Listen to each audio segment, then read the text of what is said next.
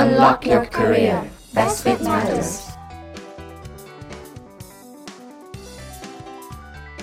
Chào đang xem gì ấy? Em đang xem chuyện tình hoa rớt này Chị đã xem phim này chưa?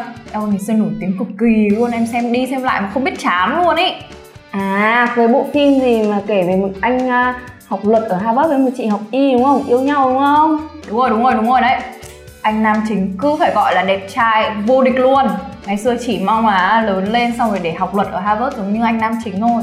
Chỉ mong là gặp được anh nam chính đẹp trai như thế ở cuộc đời mình. Thì em có biết không? À, con đường đến trường học luật ở Mỹ không hề đơn giản đâu Và để hành nghề luật sư ở Mỹ cũng vậy. Phải cực kỳ siêu mới vào được đấy. Ô thế không phải giống trong phim à? Thế chị kể cho em thêm thông tin về ngành luật ở Mỹ nhá. Ờ thì chị nói thế thôi, ra chị cũng không hiểu lắm về ngành luật ở Mỹ đâu nên là chị đã mời đến kênh podcast Unlock Your Career một vị khách mời Hiện đang là luật sư ở Mỹ và chị tin là chị sẽ giúp hai chị em mình hiểu hơn về ngành luật Hello hello, chúng mình lại gặp nhau trên sóng Unlock Your Career rồi qua đoạn hội thoại ngắn vừa rồi của chúng mình, chắc hẳn các bạn đã đoán được ngành học và nghề chúng mình sẽ mang đến cho tập podcast lần này rồi đúng không? Đúng vậy, đó chính là ngành luật. Luật là một ngành học đặc thù, bên cạnh y khoa, đòi hỏi chứng chỉ hành nghề đối với người công tác trong ngành. Vậy việc học luật và hành nghề luật sư yêu cầu những gì? Khách mời của podcast số này là chị Ngô Mai Phương sẽ giúp chúng mình hiểu về ngành luật nói chung và đặc biệt là hành nghề luật tại Mỹ nhé. Chị Phương tốt nghiệp từ trường luật tại Đại học University of Michigan đứng thứ 24 Đại học Mỹ và 23 Đại học Thế giới theo bảng xếp hạng của QS và hiện tại là cộng sự pháp lý tại công ty luật Duane Morris ở Mỹ. Các bạn có biết không, học luật ở Mỹ là con đường ít ai lựa chọn vì chi phí và công sức để theo đuổi con đường này rất lớn. Hy vọng những chia sẻ từ chị Phương sẽ giúp bạn phần nào hiểu hơn về con đường này nhé.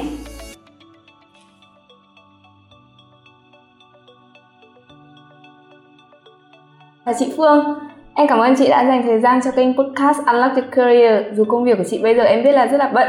Trước khi chị em mình bắt đầu thì chị Phương có thể gửi lời chào đến các bạn đang nghe podcast và giới thiệu một chút về bản thân mình không? Chào Hoa và các đồng đang nghe podcast.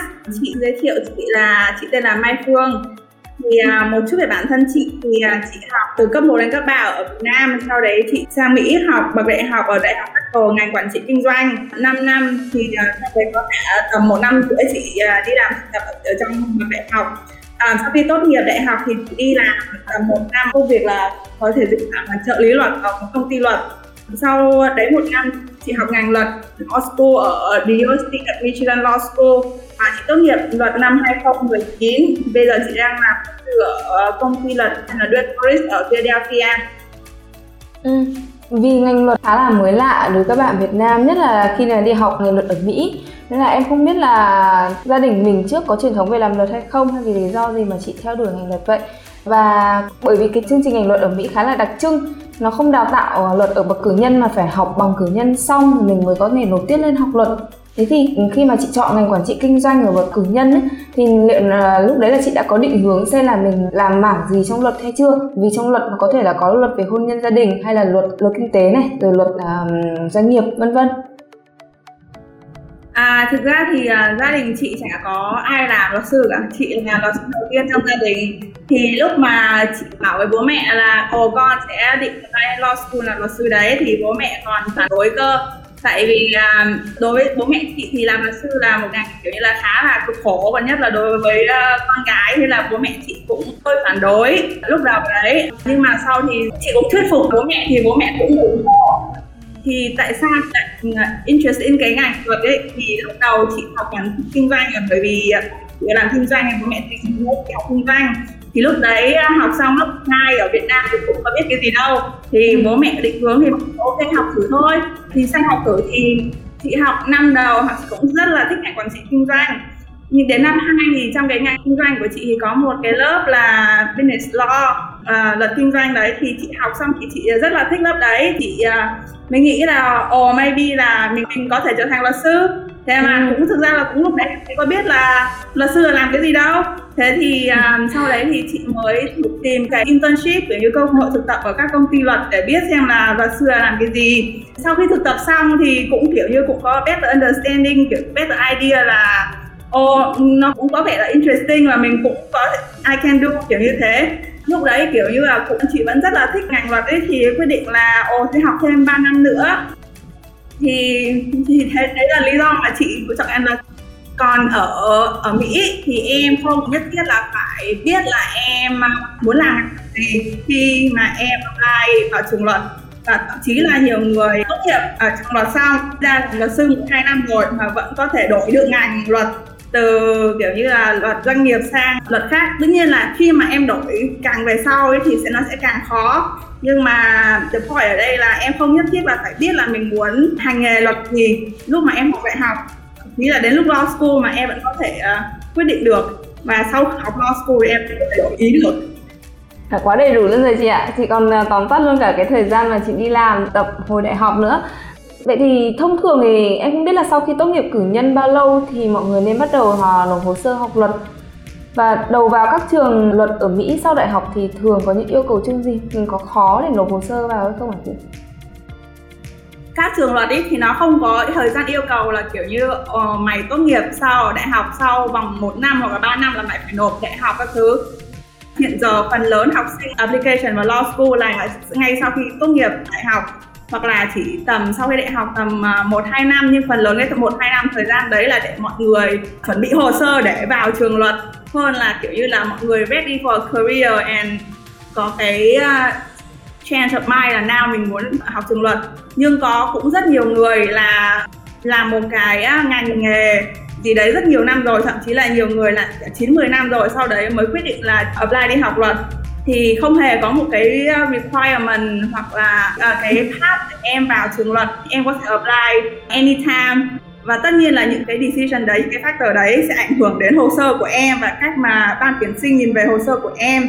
À, nó sẽ chỉ rất là đơn giản thôi. Ban tuyển sinh sẽ, sẽ là value cái work experience của một người đi làm 10 năm uh, hơn là cái GPA mà người đấy đã học ở đại học kiểu như 10 năm trước chẳng hạn còn uh, thì kiểu như factor như thế sẽ ảnh hưởng đến tuyển sinh nhưng mà về requirement không hề có một cái set number of years mà em phải apply sau đại học. Thì thực ra là application và law school trường luật ấy thì khá là na ná uh, application vào vào undergrad bằng đại học ở Mỹ. Nhưng mà thay vì điểm mà GPA ở high school thì bây giờ sẽ là điểm GPA ở undergrad thay vì cái kỳ thi tuyển sinh đó là à, SAT thì bây giờ là kỳ thi tuyển sinh chuẩn hóa đó là LSAT có bài luận này rồi cũng uh, phải uh, em cũng phải liệt kê hoạt động ngoại khóa rồi kinh nghiệm làm việc rồi một số trường thì cũng phỏng vấn. Ừ, nói chung là mọi người tức là các trường ấy thì cũng sẽ xem xét hồ sơ một cách toàn diện à, giống như bậc đại học. Nhưng mà một điểm đặc biệt ở tuyển sinh bậc law school ấy là hầu hết em có thể, em được kind of predict the results based on GPA và điểm LSAT của em chị không biết là hiện giờ bạn tuyển sinh của undergrad như thế nào đúng không? Nhưng mà hồi lúc thì undergrad thì cái điểm GPA với lại uh, điểm SAT cũng cũng là two factor thôi. Còn bài luận rồi các thứ là play một phần rất lớn trong cái hồ sơ của em. Nhưng mà ở law school ấy thì two biggest factor là điểm LSAT và GPA khi mà em có cái điểm LSAT nhất định và điểm GPA nhất định rồi thì hầu như là em chắc chắn là em sẽ được nhận ở một trường rank tầm nào đấy. Hoặc ừ. là nếu như mà em không được ừ, cái điểm đấy thì rất rất rất rất khó để em được nhận à, bằng một bằng một cái trường mà rank tầm bao nhiêu đến bao nhiêu đấy. Cho nên là cái cái điểm số trong cái uh, admission ngành luật là rất quan trọng và nó hầu như nó cũng nó không chỉ quyết định cái à, việc em được nhận hay không mà cái mức độ học bổng nữa. Cho ừ, nên là ừ. khi mà em mà có một cái điểm rồi ấy, thì em hoàn toàn có thể biết là kết quả em, em apply vào trường đấy như thế nào luôn. Vậy theo chị, vì sao ở Mỹ à, luật chỉ được đào tạo ở bậc sau đại học? Yêu cầu người học phải có một bằng cử nhân ở các lĩnh vực ngành nghề khác trước khi nộp vào chương trình luật. Nó không giống ở Việt Nam là mình có thể được đào tạo luật ở ngay từ bậc cử nhân thì thực ra ấy thì có rất nhiều ý kiến về uh, về vấn đề này mà chị cũng không biết là con cái cái cái nào mới là cái ý kiến đúng đúng không có một số người ấy thì có ý kiến là cái kiến thức ở học luật ấy là rất là nhiều mà em cũng không thể nào mà fit được tất cả các kiến thức đấy cộng với kiến thức nền mà mình phải học ở bậc đại học vào 4 năm. Cho nên là nó phải có 3 năm riêng để học riêng ngành luật. Giống như y ở mỹ chẳng hạn em không phải học đại học xong em mới học y thì là bởi vì là cái số lượng kiến thức là quá là nhiều. Nhưng mà cũng, cũng có một số ý kiến cho nhau rằng là cái việc mà phải bắt bạn học hai bằng như thế này ấy, chẳng qua là kiểu như là cái hành vi trục lợi của luật sư thôi tức là nó nó, nó là, là kiểu như là một số luật sư là lobby state law the government để require hai bằng để limit số người mà có nghề luật sư lại.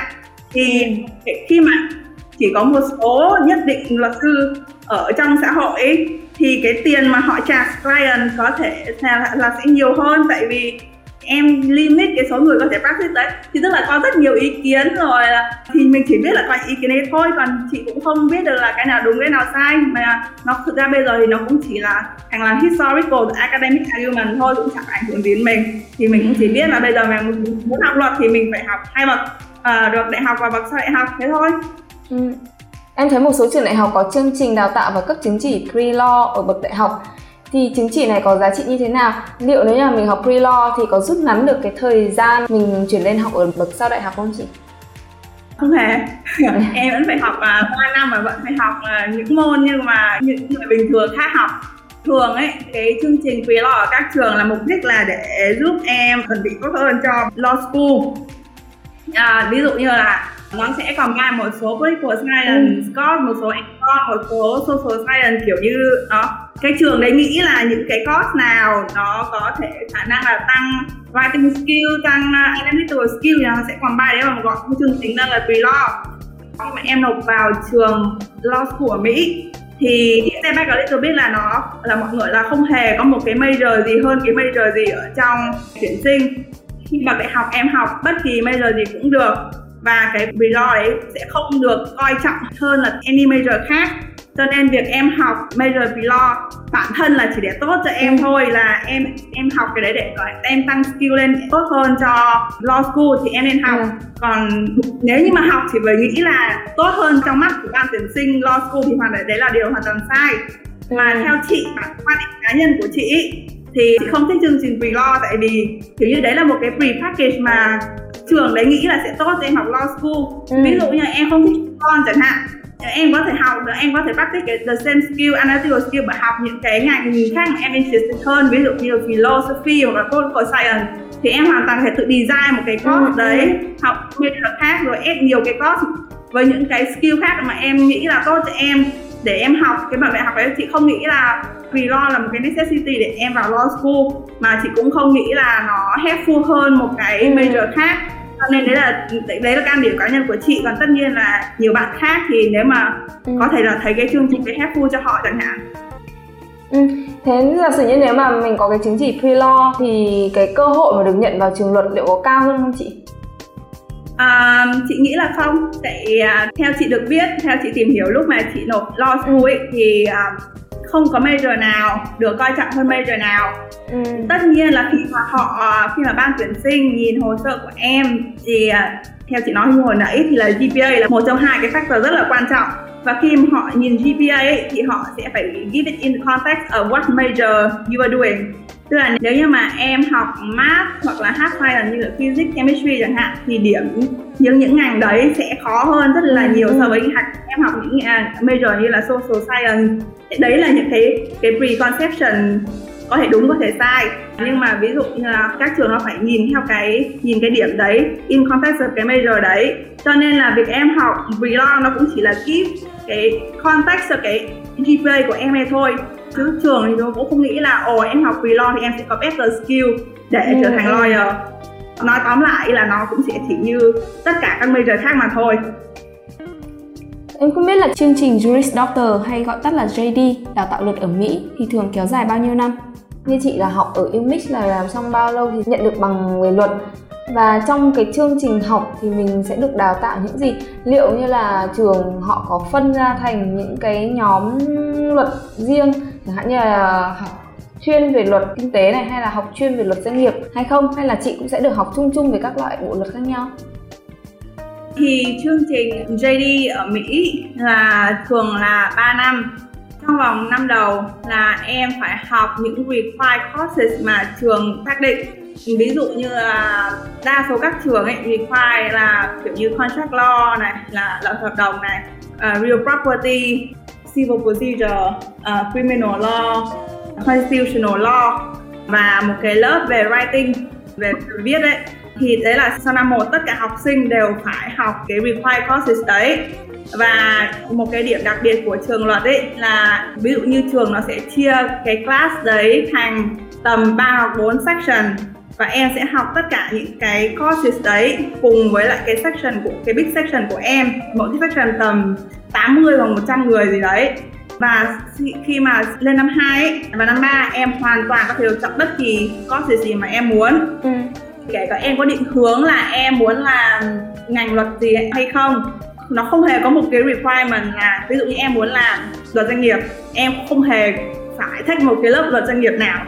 Thì ừ. đi ra em mới có thể làm được luật doanh nghiệp có nhiều người không học một lớp corporate law nào ra vẫn làm corporate law bình thường tại vì theo mindset của trường luật ở Mỹ ừ, ừ. là cái em học ở trong trường không phải là cái luật không ừ. phải là black letter ừ. law mà là cái kỹ năng cái suy nghĩ những cái cần thiết mà để ừ, em ừ. trở thành luật sư và khi mà em ra ngoài đời uh, em out encounter bất kỳ trường hợp nào em có thể đọc được cái luật đấy ở trong sách hoàn toàn bình thường em có thể research cái luật đấy nên là không hề có lý do gì mà phải học những cái luật đấy cả.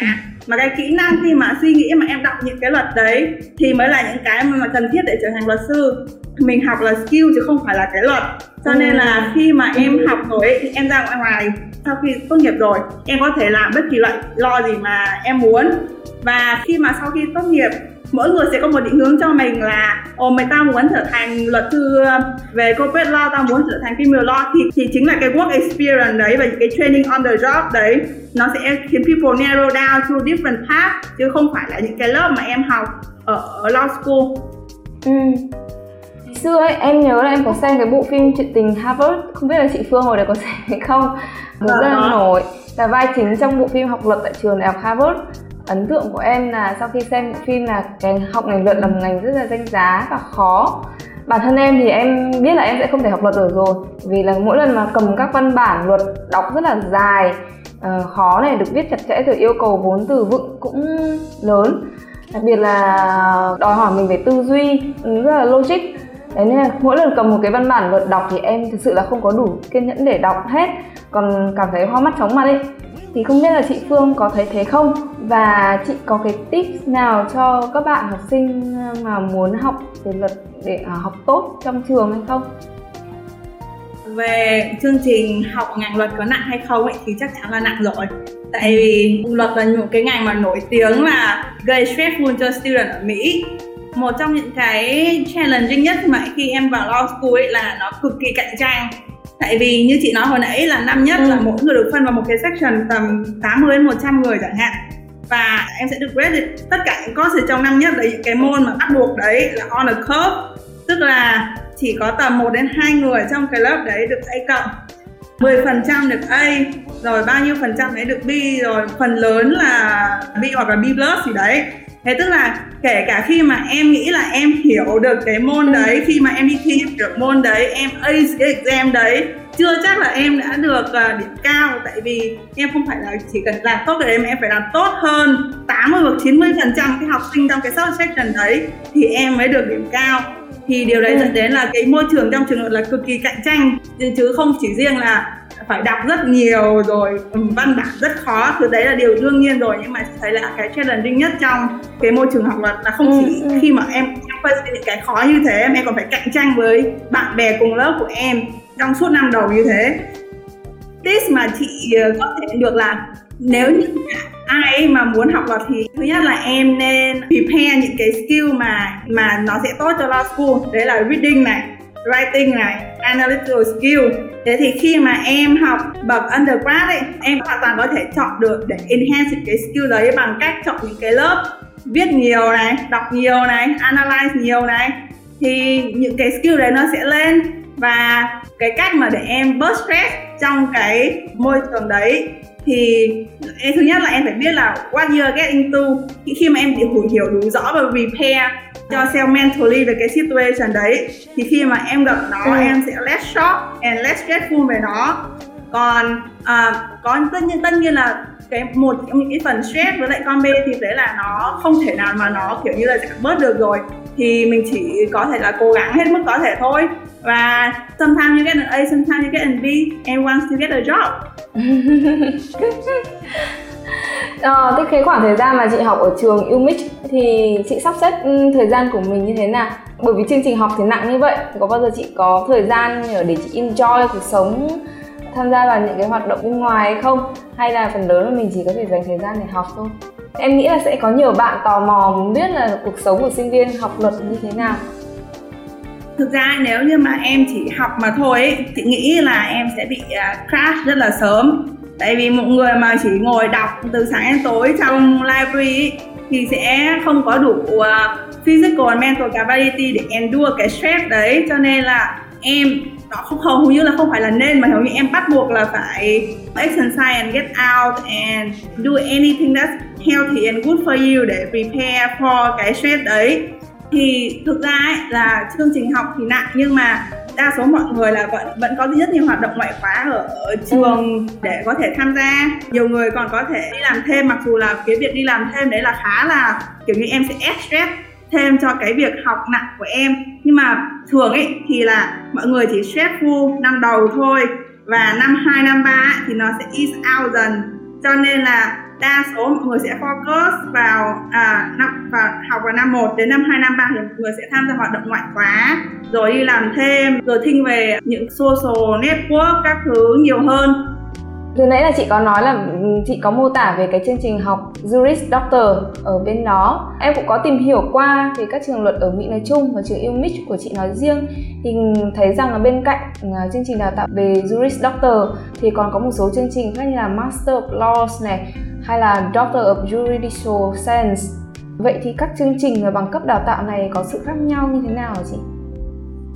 bằng dưới doctor gọi tắt là JD nhá là là bằng phổ biến nhất ở Mỹ là dành cho những người học đại học chưa đã học luật bao giờ và muốn hành nghề và làm việc ở trong ngành luật ở Mỹ thì là học JD đấy là bằng phổ biến nhất và cái thứ hai mà em nói là Master of Law ấy, phần gọi tắt là LLM ấy là dành cho những người đã có một bằng học luật Ừ. ở nước ngoài rồi À, nhưng mà bởi vì em học luật ở nước ngoài cho nên em không được hành nghề ở Mỹ mà em muốn hành nghề ở Mỹ khi mà có một bằng luật nước ngoài thì em phải học LLM thì cái bằng đấy là một năm và cái thứ ba mà em mention là Doctor of Judicial Science hoặc là hoặc là Doctor of Science of Law ấy, gọi tắt là JSD là hiểu nôm na là PhD in Law là dành cho Ừ. những uh, người học giả muốn nghiên cứu dạy về luật nhưng mà thực ra cái bằng cái bằng đấy là rất ít người học.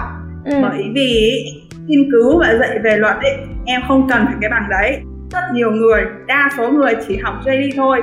Đi làm xong đấy vẫn đi làm nghiên cứu và đi dạy về luật được. Kể cả giáo sư luật của chị rất ít người có bằng uh, JSD đa số là mọi người học JD còn Ừ. có rất nhiều năm research experience thì trở thành professor of law cho nên là cái bằng JSD là bằng ít phổ biến nhất ở Mỹ Ừ. Nói là Master of Law thì thường là dành cho những người mà đã có một cái bằng luật ở các nước khác, bằng nước ngoài nhưng mà chưa được hành nghề ở Mỹ thì họ sẽ học thêm cái bằng Master này. Thế giả sử như là nếu như mà em học cử nhân luật ở Việt Nam và em sang bên Mỹ em học tiếp về Master of Law thì liệu em có được hành nghề ở Mỹ hay không? À, sau khi em học Master of Law, em vẫn phải take 3 exam. À, em pass 3 exam thì em được hành nghề ở Mỹ. Ừ. Tức là chỉ cần qua ba cái bài à, khảo sát kiểm tra là em hoàn toàn vẫn có thể hành nghề ở Mỹ và cái bằng cử nhân luật của em ở Việt Nam thì vẫn có được chấp nhận đúng không? Để nộp hồ sơ vào các trường bên Mỹ về trường luật. Đúng, à, hoàn toàn đúng. Nhưng mà có một cái à, caveat ở đây là các công ty luật employer trong cái legal field đấy coi trọng bằng JD cao hơn rất nhiều bằng LLM. Tại vì Ừ. họ- đa số luật sư ở Mỹ là học JD, họ biết JD học cái gì. Rất ít người học LLM, họ không biết LLM học cái gì, cho nên họ chốt cái education của JD hơn là LLM. Tại vì LLM chỉ học một year thôi, JD Ừ. ở đấy học 3 năm người ta không hề biết là ở Việt Nam em học luật em học cái gì cho nên là employer là coi cực kỳ cực kỳ coi trọng bằng JD hơn bằng LM rất nhiều cho Ừ. nên là else equal họ sẽ chọn một người học JD hơn là một người học LM cho nên ý, có rất nhiều bạn của chị học bằng luật ở Ừ. nước khác rồi sao vẫn học lại JD chứ không phải là học LM chị không hề nói là học LM thì không có cơ hội làm việc rất Ừ, nhiều bạn ừ. của chị học LM vẫn có làm việc nhưng mà cái cơ hội mà kiếm được việc làm và cái lực cạnh tranh của em sau khi học JD ở Mỹ cao hơn rất nhiều so với bằng LM đấy là chỉ cái một cái caveat mà chị muốn à, nói thôi để mọi người nghe cái này không hiểu lầm là mình có thể học luật ở Việt Nam sang học luật một năm ở Mỹ mà vẫn cạnh tranh được như những người học luật ở Mỹ thì chị đấy là điều đấy là khá là dangerous misunderstanding. Ừ, ừ. Em thấy là trong thời gian à, học luật ở UMich thì chị cũng đi làm ở một số công ty với các vị trí liên quan đến pháp lý.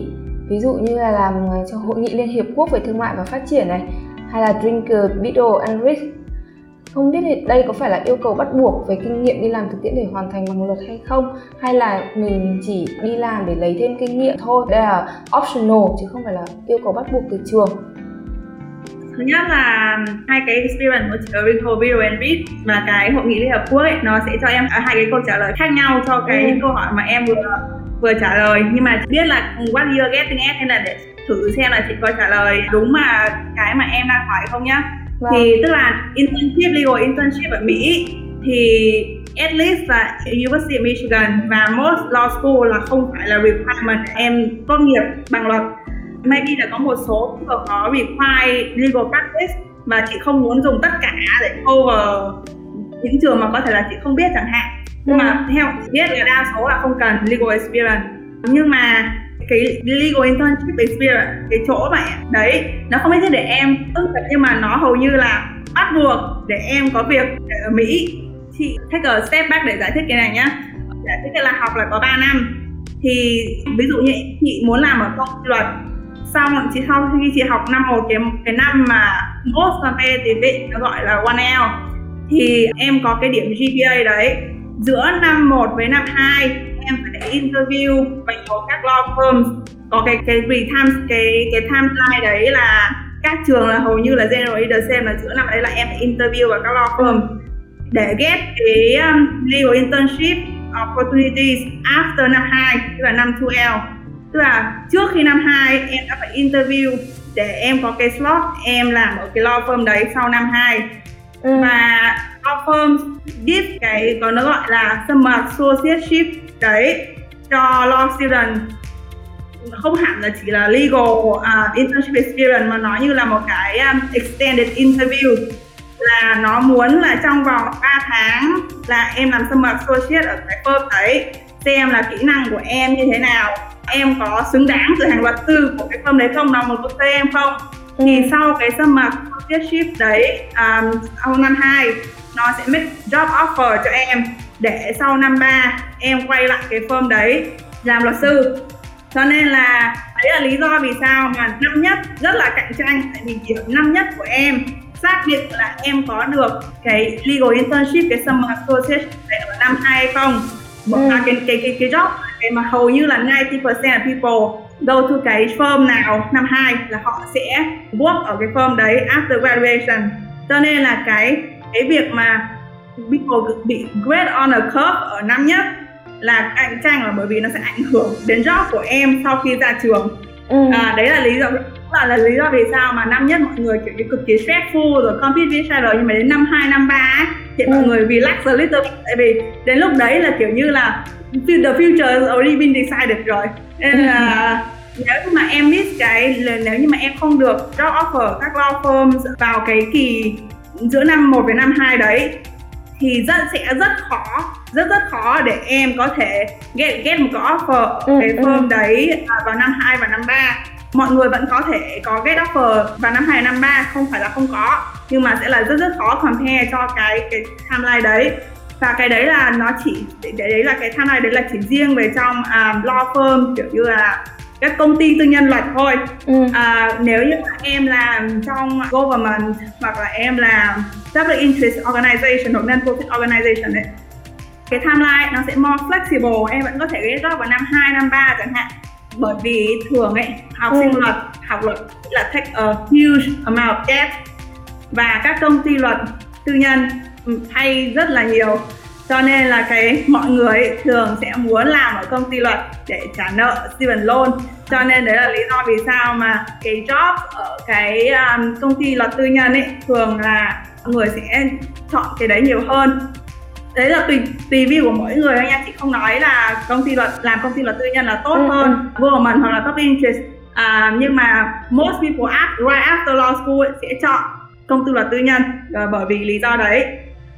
Và cái một cái law firm của chị làm là Ringo Bidu Rich thì cái Ringo Bidu Rich là cái mà chị làm là để chị get cái job offer sau khi ra trường như chị extend còn ừ. cái hội nghị và phát triển là cái legal externship mà là hoàn toàn optional tại vì là University of Michigan là pair có partnership với lại um, the UN về cái chương trình này tức là hàng năm UMich nó sẽ gửi uh, tầm bao nhiêu học sinh đấy để sang ừ. UN thực tập một kỳ để học về kiểu international law như thế thế thì ừ. là cái đấy là hoàn toàn optional không ảnh hưởng gì đến cơ hội làm việc hay uh, sau khi ra trường chị có một ừ. người bạn là hồi đấy ra cùng với chị hay làm ở Geneva cái trong cái chương trình cái program international partnership đấy sau khi mà bạn ý à, làm cái đấy thì bạn ý kiểu như là có more interest international law cho nên sau khi ra trường thì bạn ấy à, quyết định là sang Geneva làm cho một cái NGO ở bên đấy. Cho nên là nó có ở fact tức là nó ở fact theo kiểu là giúp em hiểu thêm về cái gì mà em muốn do in the future cái gì em muốn làm sau khi tốt nghiệp ấy. Ừ. nhưng mà nó không phải là cái bắt buộc để làm để em có cái cơ hội làm việc ở bên Geneva đấy cùng cái kiểu như mà chị giải thích ở trong cái trường hợp mà ừ, ừ. làm công ty luật tư nhân tại vì hầu như là em bắt buộc em phải có cái legal internship đấy ừ. em mới được nhận job ở cái um, cái công ty luật đấy thì đấy là hai cái distinction mà chị muốn point out ra trong cái đấy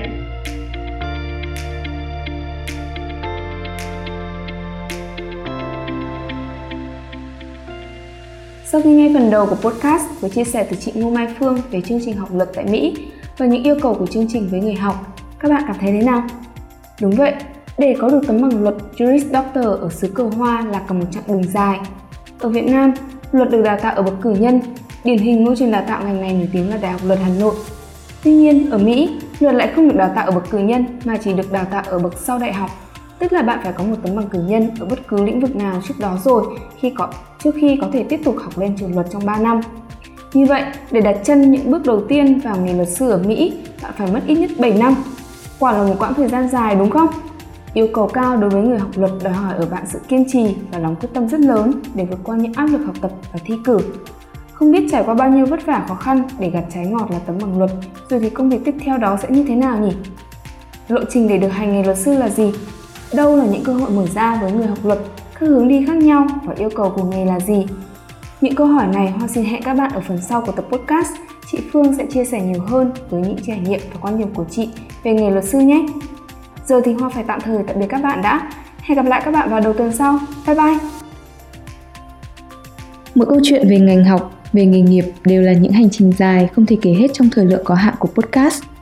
Bởi vậy, các bạn chắc hẳn sẽ vẫn còn nhiều câu hỏi muốn được nghe giải đáp từ các vị khách mời.